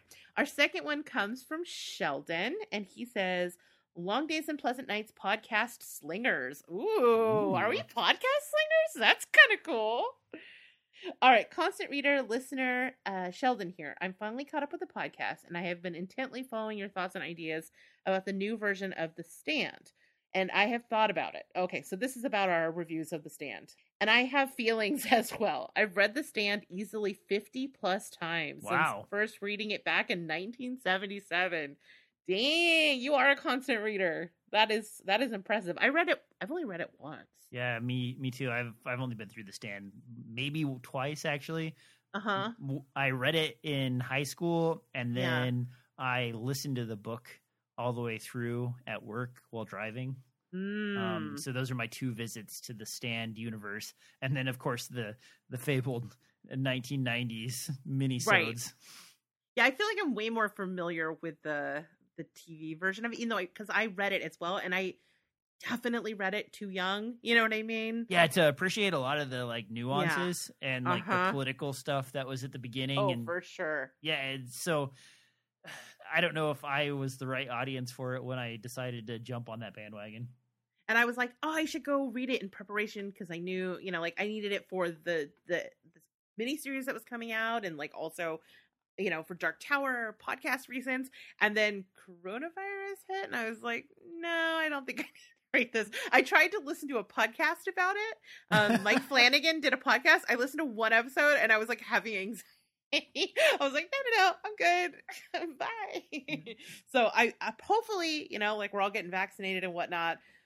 A reread of The Stand, I feel like, is in my imminent future, but not quite yet. But anyway, okay. So he says, yeah, I'm old as fuck. so I could be considered a purist when it comes to King adaptations, especially The Stand. I even read it again as the current pandemic started to, to make myself comfortable. Wow. Wow. Make, began to make itself comfortable across the nation and around the world. Damn, dude. That's hardcore. That is that is hardcore. Uh, he said the 90s version was really good and tended to follow the book pretty closely. Obviously, the new version does not. If I had one suggestion for anybody that wants to watch the current miniseries, it's uh, but hasn't read the book, it would be don't read the book. Just go ahead and watch the miniseries. Now, I'm not saying that I'm disappointed in the new one or that I hate it, but it's vastly different in many ways from the book. I think that's. I think I'm starting to see that that's true. We'll get into it in this uh, chapter when we get there or episode. I watched every episode that has been released to this point, so he's ahead of me. And there are major successes in some parts and major fuck ups in others. I so desperately wanted this version to be amazing, but it hasn't consistently been amazing, at least not for me. I think that's probably fair. Yeah. Um Uh, it- it's definitely an upscale in like quality, Yes. but in plot and development it's sort of haphazard. Yeah, yeah, I agree. I agree. All right, I feel like they nailed some of the characters perfectly and they missed the mark on some completely. And don't get me started on the version of New Vegas. Or, oh, or not New Vegas, Vegas. Some, my my Fallout background keeps making me want to call it New Vegas. Um, I'm still looking forward to seeing how everything plays in the new version, and very much interested in King's new ending. Looking forward to the next podcast and lolling at some of the things that are discussed on this podcast.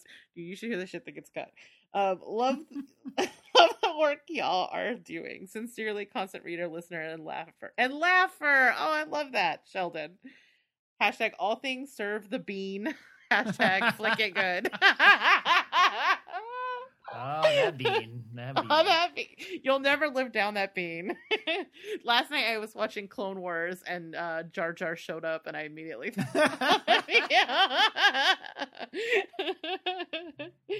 oh, That's thank you so what, much. What it looks like, is it? So No, wrong. no, no, no, no, no. Thank you so much for both of those letters. Those are really great. We always love to hear from you guys, and uh, you give us a lot of great insight. Um, so yeah, keep them coming. So let's talk about our listener question from the Facebook. Now Sheldon is a regular contributor over there, so uh, I'm looking for. I'm hoping he answered this question as well. I always throw up a question on our Facebook group to, you know, kind of get what you guys your thoughts on things. This time, uh, because there was a lot of Easter egg kind of stuff in the last chapter, it made me think about places that I've seen Dark Tower show up in other Stephen King works, whether that's in books or in his other movies, TV shows, whatever. And I wanted to know what everybody's favorite Easter egg is.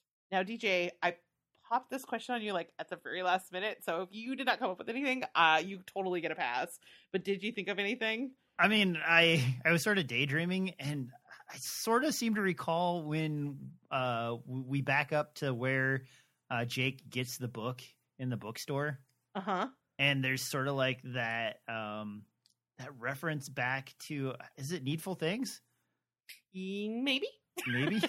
I don't remember. and so like I, you know, you could say I- that, and I would just agree. well, so I was trying to remember if it was because there's one point where he runs into the pasture that's like in um in uh, uh um Salem's Lot. yeah yeah exactly and so and then I thought there was a needful things reference there and so I, always like needful things and so that was just like yeah you know I would like to see more of of the devil you know running around. Right? Yeah. because you know I, I guess the question would be um if the man in black also represents like the devil or you know or well the crimson king i guess is the devil so then would the needful things guy be the man in black or would it be the devil I don't know. I need to. I read Needful Things a billion two years ago. yeah Um, but I would not be surprised if that was if that was actually Randall Flagg. I mean, why not? exactly and so um i'm just gonna stick with that one and pretend it's uh it's fact and toss it back over to you because that's I mean, got. it's it's fact on some level of the tower, right? Like if you if you if you think that's wrong, it's because the Mandela effect is confusing you. well, like I was telling Rachel when she sprung this one on me, it's like there are so many things that she points out to me that I'm like, oh, oh yeah, that's cool. And then Uh-huh. as soon as that little like butterfly flaps its wings, it soars off to another area and is no longer part of my brain anymore. That's totally fair. Yeah. So for me, I I'm gonna cheat and go with the one that I put in the Facebook group already. My favorite sort of other movie or show Easter egg is in the mist. I think we talked about this last time. That there is a part where you see what the main character in the mist is painting, and he's totally painting Roland. It's like a cowboy in front of a door with a rose and a tower in the background. Like that's freaking Roland, right? So, so yeah, I think he's like a comic book artist or something. I can't remember. It's been a million years since I saw The Mist, and The Mist is really good, but it is a one and done because that shit is grim. Have you seen The Mist movie? Yes, we've talked about that. yeah, yeah. You only watch it in the black and white version. The Yeah. the color version is garbage.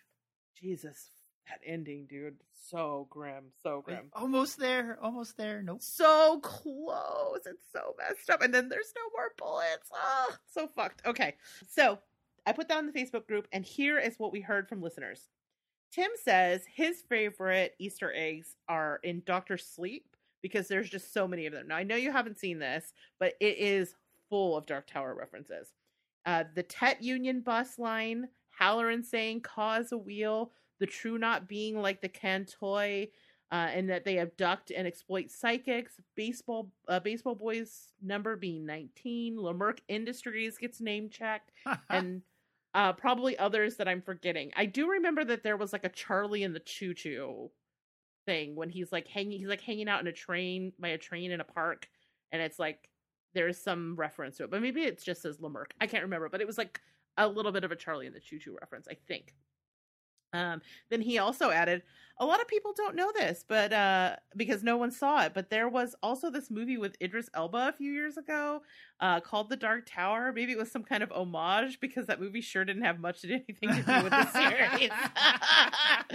Roasted. Nice. All right. So our buddy Sheldon from email fame says the stand. Uh, as Judge Farris is hanging out in a hotel room, he travels to Vegas and the crow starts tapping on a window with his beak. The judge starts to think about shooting the crow and wonders if the man in black's caw is in the crow and if shooting the crow would kill the dark man. Hmm. Hmm. Hmm. Uh, okay, so Jason says the double cover of Misery is the best. And I'll be honest, I didn't know what he was saying. And uh, so I, I asked him for follow up, and he said the paperback had a cover behind the cover, and it was a romance misery cover, and Stephen King was the bow. Oh, that's so cool. I didn't know that. So apparently the hardcover had a cover behind it. Or no, the paperback cover had a cover behind the cover that was the it was like meta because it was like the book that in the book. hmm Oh, that's cool. And then That's- Stephen King was the romantic or romantic I mean, I'm picturing him with like full Fabio hair, like flowing in the wind. shirt open all the way down to the belly right? button. Yes, like a total piratey looking shirt all the way to the belly button. Yes, yes. Oh my god, that okay. For Christmas, y'all, that's what I want. Send me a copy of this. Or the poster of Stephen King on the romance novel. that That's would be hilarious. Um yeah. I remember I does that still happen? I mean, I haven't bought like a paperback in so long. But do you remember like in the grocery store there'd be like all those books where like there'd be like a frame that you can see through. It was like all the VC Andrews novels, and then you opened it and there was a picture behind. Uh, so there are still romance novels on the shelves at at gas stations and grocery stores. Okay, okay, Um, they're just not they're not as big as they used to be, and Right. a lot of romance novels have like tucked themselves into um murder mystery and like sci-fi Oh, stuff. So right. as opposed to the just like heartthrob man taking the woman, he's also got to like um you know Travel save the. United States from terrorists Oh while also God. like sleeping with the secretary of the state in Oh a my romantic but empowering manner that God. Yeah, in a romantic and empowering manner. I love it. so okay, so finally, uh, Jeremy chimes in and says he his favorite Easter egg is from Gerald's game. You have you no, you've not seen Gerald's game. That's the handcuff sexy time. Okay. I have not. There's a part where the vision of her husband, her dead husband, is talking to her, and he's like, Well, all things serve the beam. So it's a good it's a really solid Easter egg. And it's like comes out of nowhere. You're just like, Oh, and I love that when you have that, you have to be like an insider and have read the books to appreciate the Easter egg. You know what I mean? It's a it's fun when that happens. Yeah, yeah. Awesome. Great answers, everybody. Thank you so much for chiming in. Obviously, like every other Monday or Tuesday, I throw a question up there. And if you want to participate, we would love it. So join our Facebook group and do so. All right. Before we get out of here, let's really quickly talk about episode four of the uh, stand. okay. So this one, up until now, we've kind of had it broken up into two to three characters. This time, I guess we're getting rid of that structure completely and we're just throwing things at the wall. well, okay, so we kind of get two there's two separate structures yeah. here. One structure is like the group discussing something and then like that discussion being cut back and forth between a town hall style meeting. Yeah. Right? Yeah. Yeah, I mean I So it's yeah. like that one's one format and then you go to the other one and it's like this one's uh let's pick the the Ocean's 11 yeah, team. okay. So what I went ahead and did is I just put this in like actual chronological order. Yeah. Yeah, because Okay, I think there's we cannot go scene by scene. It is impossible. And one of my critiques of this episode is that I feel like what was originally kind of helpful in terms of abbreviating some of these stories has now just become like word salad. it's a little too much cutting back and forth, Uh, cutting so back. Like up until this point, I think my boyfriend has been able to keep up, even though he hasn't read the book, and I don't think he's seen the original miniseries. But this episode, he's like, "What is happening?" Mhm. And I was like, "Okay, so here's what's happening," because I had enough background knowledge to be able to kind of piece it together. But he was not following, and he is not a dummy. So I feel like probably more people are experiencing this weird time fugue. Yeah. yeah, I had to watch it twice to really wrap my brain around it because Yeah. you miss a lot of the subtle stuff because they jump immediately from the meeting back to the meeting and then back to the meeting again. I don't actually feel like we needed them talking about the meeting. I think the meeting by itself could have stood on its own. Well, uh, so there are some spots where like um when he f- flounders at his his first attempt to talk to the crowd and the other guy like jumps in and sort of saves him Yeah. that you kind of fall for the characters a little bit more Yeah. that I thought was good and, and then that moment where um uh, what's his name stands up and is like and the whole council and you're like wait a minute what are you up to man Yeah. Harold, the inexplicable main character of this story. Yes, yes. it's I mean, I get that he's like the one that's delivering the best performance, but I'm also like, are we really making Harold the main character of this story? There's so many other ones to choose from. Okay. Uh okay, so here I'm gonna like I said, this is in chronological order. So we're gonna start with Harold and Franny are their adventures on the road. We get a little bit more of that. We see him confess his feeling to Franny.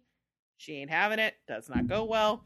Later, they are ambushed by ser- a serial rapist who is keeping a harem of ladies, and he would like to go ahead and add the lovely Franny to it. Harold tries to fight him, does not Fails. go well. Fortunately, because he's been leaving all these signs of where he's going, Stu and Glenn have been following and show up in time to distract them. There's a shootout, and then Dana pops out of nowhere, is a total badass, and kills him with a crowbar. And they decide to join up and travel together. Mm, All right. That's a dark moment where she gets shot in the head and just goes down. I know. There are these moments where I forget that this is like on a channel where we can really show some graphic violence. Yeah, I was not expecting like bam, head head wound and then like not just smash him with that like pipe that she grabs, Uh, but like yeah. smash and smash His like the anger face. rage. Oh. Yes. And then she comes back and like stomps on him again and again. And she's just like, Yeah. This was a really abusive thing that was going on here." And you can Yeah. tell how much it, it PTSD this lady. I kind of feel like this scene kind of emphasizes the way that the structure is not working and that we know so much of what's happened after the fact that there's not a ton of tension here because we recognize people from like we know one one of the ladies does not look familiar. Mm-hmm. one of them does and we know franny and and harold both make it to town. So there isn't a real tension in the scene that if they had showed this more chronologically may have been there. And it's kind of a shame because it's actually one of the better scenes that we've had in the last couple of episodes it reminds me of like the first two where it was punctuated by this violence and it made me realize i mean maybe it says something about my character i was like yeah more of that more of that. So uh yeah yeah i don't know. I don't know. I don't know. Hmm. also the franny harold thing that was rough Yeah. it makes you feel bad for harold that's why i'm like what is this Well, does it? Adaptation- He's like creepily staring at her while she's sleeping, yes he's and then creep. like, yeah, and then there's that moment where they're around the campfire and like everybody else is talking about the dreams. Oh, for sure. Yeah, I mean, I I feel like the show is in conflict with how it wants us to perceive Harold, and I understand he's a complicated character and he has an arc, but they they make him a creep, but then they take take pains to show you like him hurting and crying after the rejection, and so like it tugs at your heart in a way, and I don't I don't I don't know. It's very confusing. The Harold, I'm having a lot of feelings about how this is like I said, become about Harold because I feel like we are spending a ton of time focusing on his character to the point where we are spending no time exploring the internal life of the female characters of this show. Yeah, that's true. We got a Larry episode, we got a Stu episode, we got a I mean like Glenn is kind of getting the ladies treatment, you know, but Nick we got stuff. But Franny and Mother Abigail and Nadine I feel like we're not really getting in their heads in any sort of substantive way, in a way that's starting to irritate me. I'm not oh I'm done with the show yet by any stretch, but I'm starting to see a pattern that is pissing me off. Especially we're introduced to Dana. She has like one line of dialogue, and now she's one of the spies. Yeah, And she's I just want- like I- I'm in, and then that's it. And you're like, really? Yeah, and I feel like we needed to know her a little bit better. We needed to know her and Franny's relationship a little bit better to understand why she would be like, that's the one I'm going to talk to. Is it just that you saw her beat somebody's head in? Or is, I would think there would be more of a relationship there for you to feel like you could ask her to do something like this. Well, and that's why I was talking about the Ocean's Eleven is because like they try to do it, but then they Ocean's Eleven like goes deep into what each character is up to, and then is like, "You in? I'm in," and like instead Yes! you just get the like glimpse, and then they're like, "I'm in," and it's like, "Wait, what?" I feel like these are really important characters too. And we're just not really getting to know them. I mean, maybe we'll get to know them when they get to Vegas. I don't freaking know, man. But it's it's just a weird, super quick introduction to them. Um, okay. Maybe they just don't have enough time in the series to like go that far. I mean, I I mean, it, it. I will say it is challenging to a- adapt something like this that has thirty-five main characters, is you know thousands of pages long. Like it is not. A, it is by no means an easy task. So I don't want to say that you know they're not. I mean, they're really giving. it- They're really trying. Um, but I'm trying to like think about this with a critical eye, so I sound maybe a little more harsh because truly i'm actually entertained when i'm watching it it's not that i don't think it's entertaining it's just that i'm seeing some of this i'm seeing it felt very very graceful in the first couple of episodes the way the structure is and now i'm starting to see the seams a little bit Ah, which concerns me okay so we also see more of nick and tom's journey which i am on board with because i love tom cullen so much uh, they encounter an unstable woman named julie who immediately starts making out with nick which i mean same girl I would do the same. he he's hotsy motsy. But she's super cruel to Tom, so it's a deal breaker. Uh, fuck this bitch. Um, prompting Nick to abandon her, and she freaks out, shoots her gun at them, but T- Tom, being the angel that he is, saves Nick's life. And we get a Steve our Stephen King cameo of the series. yeah. Oh, that moment where they like look at Hemingford Holmes and like Yes! Stephen King sitting at the table. Yeah, when I saw I totally that, I was like, like, no, oh, you, go ahead. you. Oh, I, I paused it for a second and stared at it. And I'm like, of course. At least he doesn't have to act in this one, and he can still be geriatric. Great, good job, Stephen King. Way not to like ruin it like you normally do. uh, you know that meme of uh, Leonardo DiCaprio where he's like pointing at the TV? No, I I'm sorry. Oh, there's okay. It's like a meme that people like, like hey, like pointing at the TV. Like I totally was that meme when that happened. I was like, oh, oh, there's Stephen King. I know that guy. so stupid, but whatever. I I kind of love his terrible cameos. I mean, we've talked about it. My favorite one is the one from um, Maximum Overdrive, but. I don't know. I just think I love Stephen King. Is he the greatest actor? No. Mm. but I just love him. Uh okay. Uh so any other thoughts on this section? Uh, no, not really. Like it, it kind of just wings by fast, and then, well, you know, and then we cut off to uh, Whoopi Goldberg and Hemingford Holmes, and like Yeah. they're kind of meet up. The girl, they don't really spend a lot of enough time in that Mhm. furniture store with her to like Yes. get a full character development. Yeah. And, I like- mean, we'll, we'll see her again. Yeah, and even um, those two, like, they're not quite.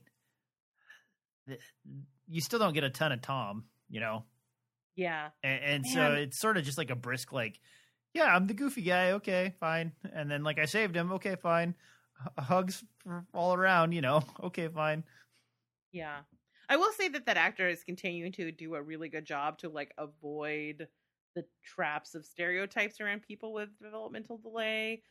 Um, and I appreciate, I continue to appreciate that portrayal and the fact that he feels like an actual person and not just a whole bunch of really uncomfortable stereotypes. That is appreciated.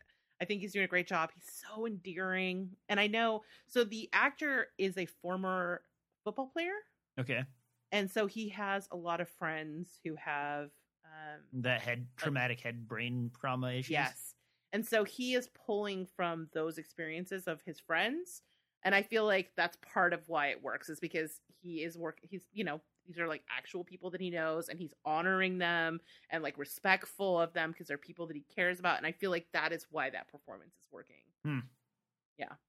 All right. In boulder in present day the committee votes to send three spies this is our oceans 11 uh cue the like dun dun dun dun dun dun, dun music uh to go spy on flagg and assess the threat. Franny nominates dana who we saw for three seconds um, that she formed a bond with apparently. Larry nominates a judge that we've never seen judge Farris who is because because they are the oldest member of the community. And glenn nominates tom cullen because they won't suspect him. And he made me cry when he's like when they said goodbye to him on the side of the road they're wearing like matching coats, i know and for some reason they put eggs in his cart. i know he's so Like, what's he gonna do with eggs? He's on a bicycle. I mean, I assume it's so he has food to cook because, like, he has to ride his bike in there, right? So, how far away do you think? How far is he riding? I understand that Colorado and Nevada are close. I mean, like Not that close. So are- if you're are there- going down, New Mexico between, if you're going you know, down the interstate from Boulder, um, Uh-huh. it's it's a good like four or five hours of driving get, uh, through the pass to get from Boulder Right. to like Montrose, and then from Montrose to um, Nevada is like probably another three or four hours of driving. So, do you think how far do you think they took him? Like, I would I would hope like almost all the way to Utah. I don't. Let me bring up a map now. I'm I'm curious. right?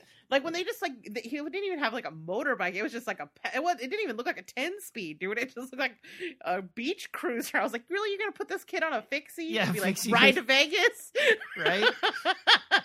Here's your hat. Here's your fixie. Um, let me see. So, yeah, it's basically you'd have to cross the entire state of Utah. Jesus. So that's about actually like more like ten hours. They must have dropped him off closer, right? I, I really hope so. As we all, if as people who happen to have listened to the, the Splattercast before it was expunged from the internet, no, I had a, a brief flirtation with having a fixie until I got a flat tire, and then I was like, "Fuck this." I'm sorry, I've, I've harassed fixie owners my entire life. It's like I I was one of them. yes. It's just- there was much much fun had at my expense. it's such a bad ah, man. People in um even out here, like you really want to go so far as to have to backpedal to brake. Yeah, it did have back pedal brake. And it's like, you know what? Uh, that's how you get into accidents, and like that's how you, you stripping Yeah. your bike down to like only one brake is not a good idea. And then like on top of that, like what are you doing it for? Like no chain guards, great. Your pants get stuck in there. Like you got to wear that weird thing on your foot. it wasn't the Uh, most You functional. go up a hill and you're like miserable because you're you only have one gear. yes, these are all true. and it's like well we've uh, it's like someone sees like the evolution of something is like no i want to do it the hard way and you're like well what wait no we've we've gone past that like there's inventions now did i tell you we about have inventions the technology. We can make it better. yeah so it looks like boulder to uh to Fla- is it flagstaff or reno they go to Vegas. oh vegas okay so yeah that's a that's a really long run that's not 'Cause, like- give the man a ride or at least some gears, please. yeah so you're you're actually you're traveling almost uh three quarters of the length of colorado and then all the way across wyoming and, that is then- not flat land either. no that's all mountainous and then you're heading south um into vegas so Mm. if you put him on a bike like and you expect him to bike back to boulder um you know That's messed up. Everybody else got a car, but Tom gets a bike. i know right Teach the guy to drive. It's not like he has to worry about traffic. well i mean and it's 2020 just put him in a tesla where like Duh. got some uh, some automatic cruise control features, right? Yeah, this this feels uh I don't know. I'm calling shenanigans. I mean, All right. you, you know, we're in a in a fake world anyway, so you know Yeah, everybody know, has a stone they Good pulled point. from their He doesn't actually have to. Yeah, he doesn't actually have to ride there. Like movie magic will allow him to arrive. Okay, so Nadine follows Flagg, uh, Flagg's order and approaches Harold to seduce him. Sort of. uh, I took my shirt, opened it up a little bit, and you creamed your pants, Harold. Yeah, I mean Amber Heard is a very attractive lady, but still, that's that's that's a rough look for poor Harold. Dude cannot catch a break. He's finally gonna get a little action, and he does not. uh, I don't even think he got to feel a boob. It was it was very sad. All right, so but despite that, despite his lack of second base achieving reaching i don't know what the right word is there um he is on board to kill mother abigail and the committee mostly though because he despises stu and his handsome dimples. And harold comes up with a plan to use avalanche control explosives to do something. We'll see what. And sadly when they're getting the explosives along comes his good friend teddy.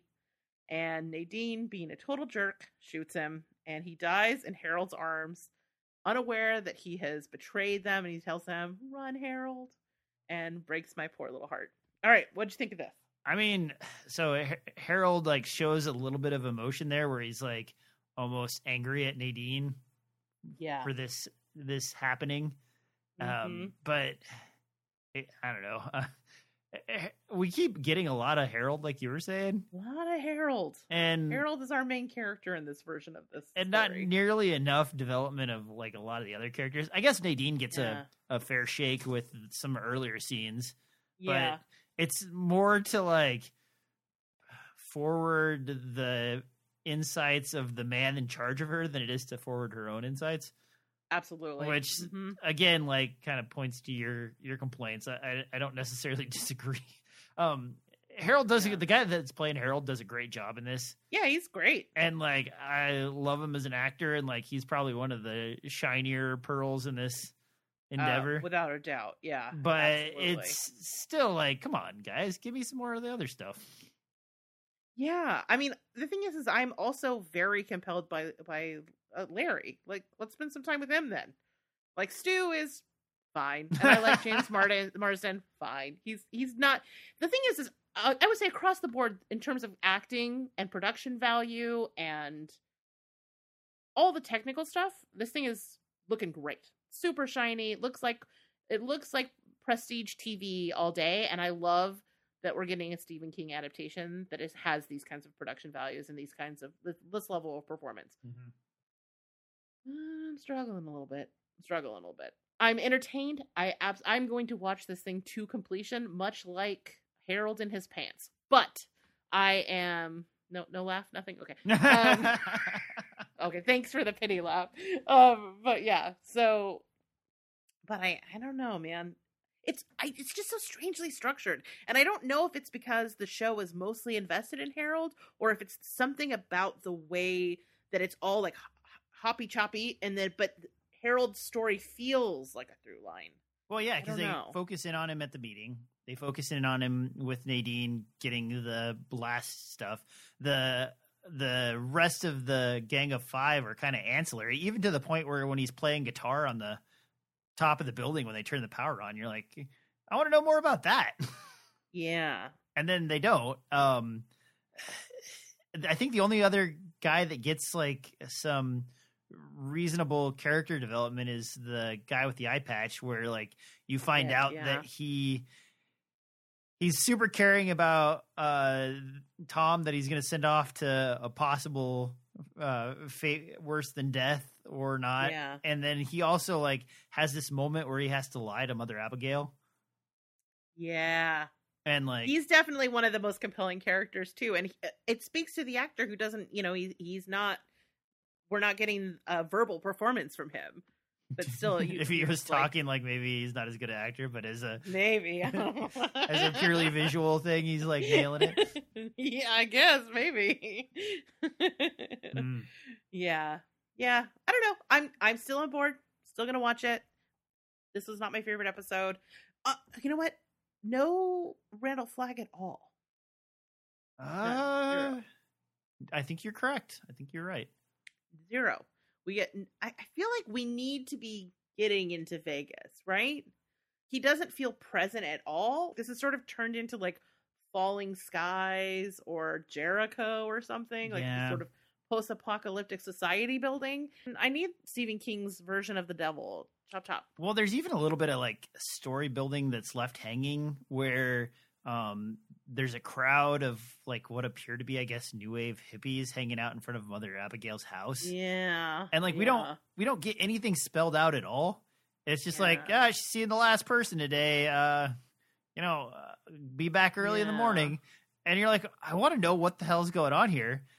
Yeah, And you get zero explanation for it, and we just move on. It's like, well, well, why did you give that to me if you weren't going to explain it? I mean, is it just like a little crumb for the book readers? Uh, maybe, Oh. or maybe uh, they'll do another strange round of montages in the next. Oh my god, I hope not. Like let's let's narrow the focus. We need to narrow the focus, please. I, I don't. So okay, so I don't mind the cutting around when they were like talking, and then like you have the live action of the meeting, uh, and then the group is discussing, and then the live action of the meeting. That part's okay. I see what they're doing, and it's fine. But like moving from there to the other stuff, it's like you shortchanged the storytelling portion of this by by not telling the story consecutively. Yeah. Yeah. And I think I- it's a problem I run into too, like with Stephen King's actual written books. Is like Mhm. he does like to sometimes montage around. I mean, we're We're dealing with that. we just went through a chapter where like every two pages we've changed perspectives. yeah, and But I also feel like we spent a lot of time setting those people up, so like you weren't just like blindsided by the jumps. yeah.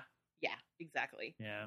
Exactly. I'm I'm not mad at this series, and I'm glad like it's a better looking adaptation of Stephen King's work than we normally get. But Mhm. eh, you know, um, will this go down as like a, as much of a classic as the 1990s version of The Stand? I don't know.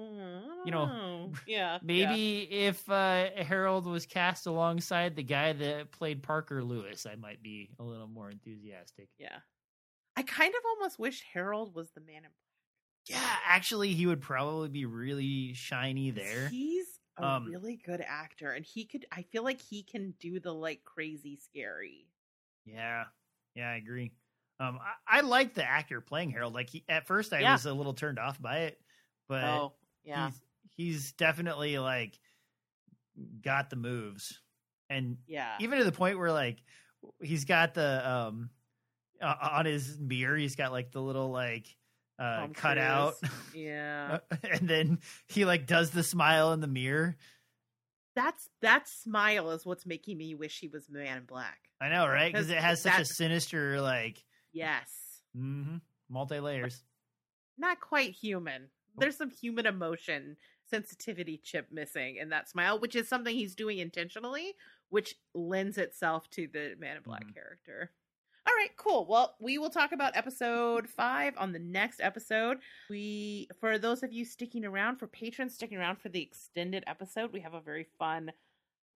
It's actually a fan theory that at first I went no, but then I was like, someone go get my tinfoil hat. I need to perch it upon my head. I am now a believer. So we're going to be talking about whether or not Pennywise is also the Crimson King. What? hmm So, yeah, if you want to listen to that, head over to uh, patreon.com forward slash zombie grrlz, uh, where you can become a patron and listen to all of the bonus content and bonus episodes for the entire network by signing up for our Patreon. Dun, dun, All right. dun. Dun dun dun. All right. So, for those of you at home who want to drop us a line, you can email us at castofka at zombiegrrlz.com. You can hit us up over on the Facebook uh, uh, group. If you're enjoying the show, please review us on iTunes. DJ, if they need more of you and they're not sticking around for the Patreon, where can they find you on the internet? You can swing over to deadliner.com and listen to us as we work our way through every single Beatles album ever. oh my God. From start to finish.